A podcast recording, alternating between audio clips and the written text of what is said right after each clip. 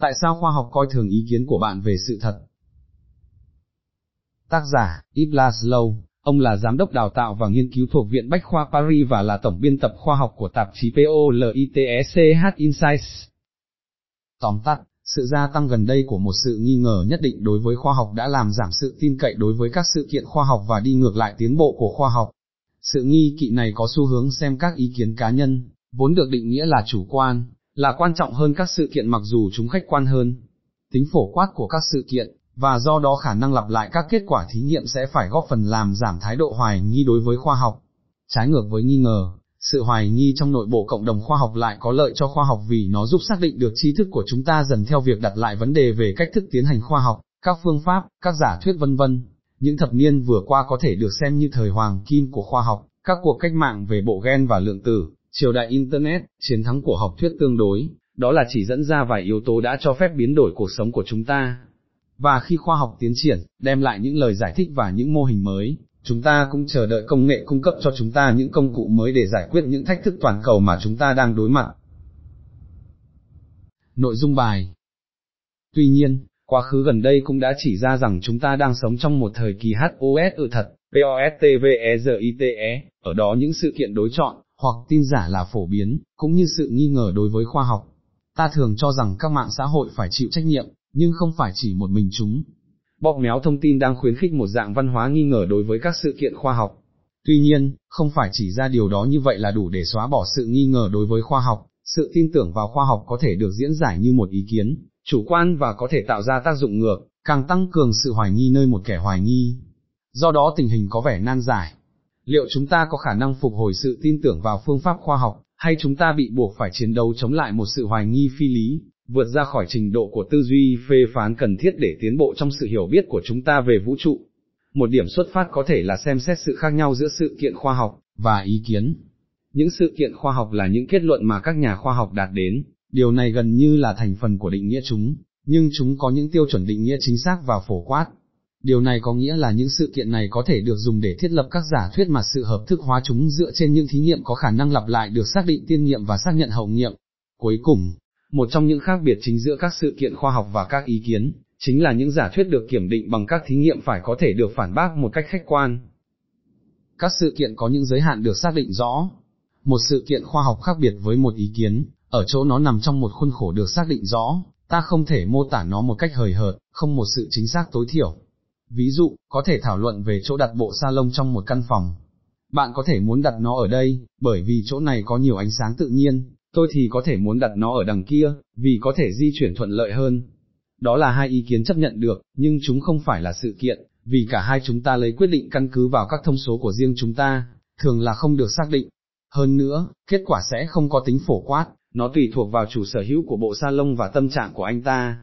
Tuy nhiên, nếu chúng ta thỏa thuận rằng bộ sa lông phải được đặt ở nơi có nhiều ánh sáng tự nhiên nhất, điều mà chúng ta có thể xác định được bằng cách quy định một sự phân bố cường độ của ánh sáng cho những độ dài sóng đặc thù, lúc đó chúng ta có một thông số được xác định và có thể đo lường được một cách khách quan.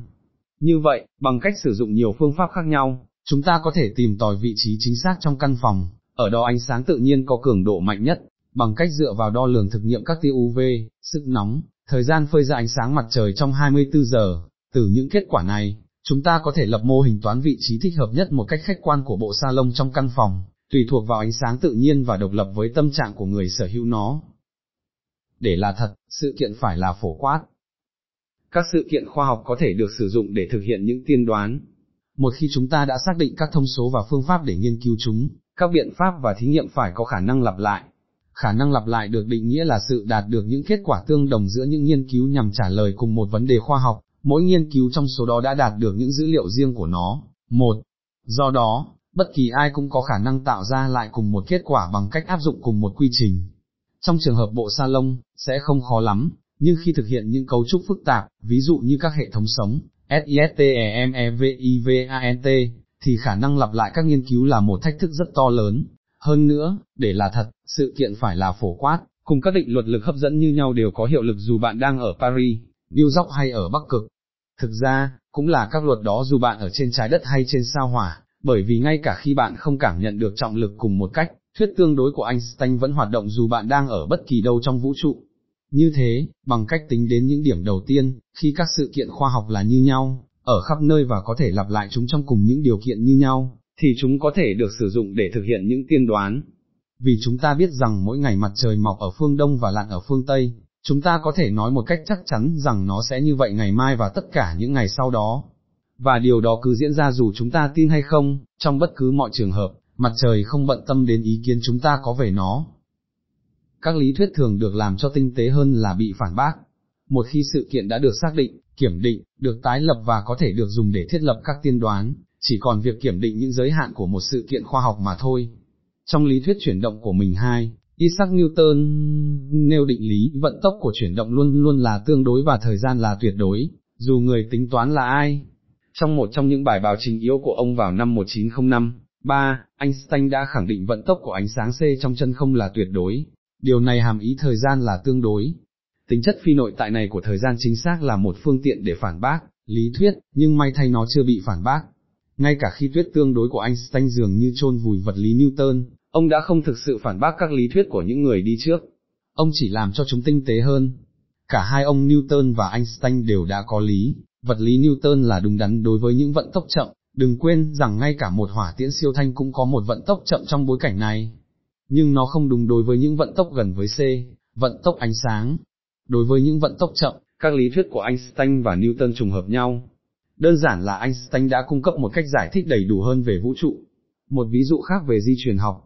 Khi Mendel nghiên cứu sự di truyền của cây đậu Hà Lan, ông đã biết rằng những đặc điểm có thể được truyền từ thế hệ này sang thế hệ khác trong cùng một loài. Sau đó chúng ta được biết sự tồn tại của a đê en, tiếng Anh, đê en a deoxyribonucleic acid N D.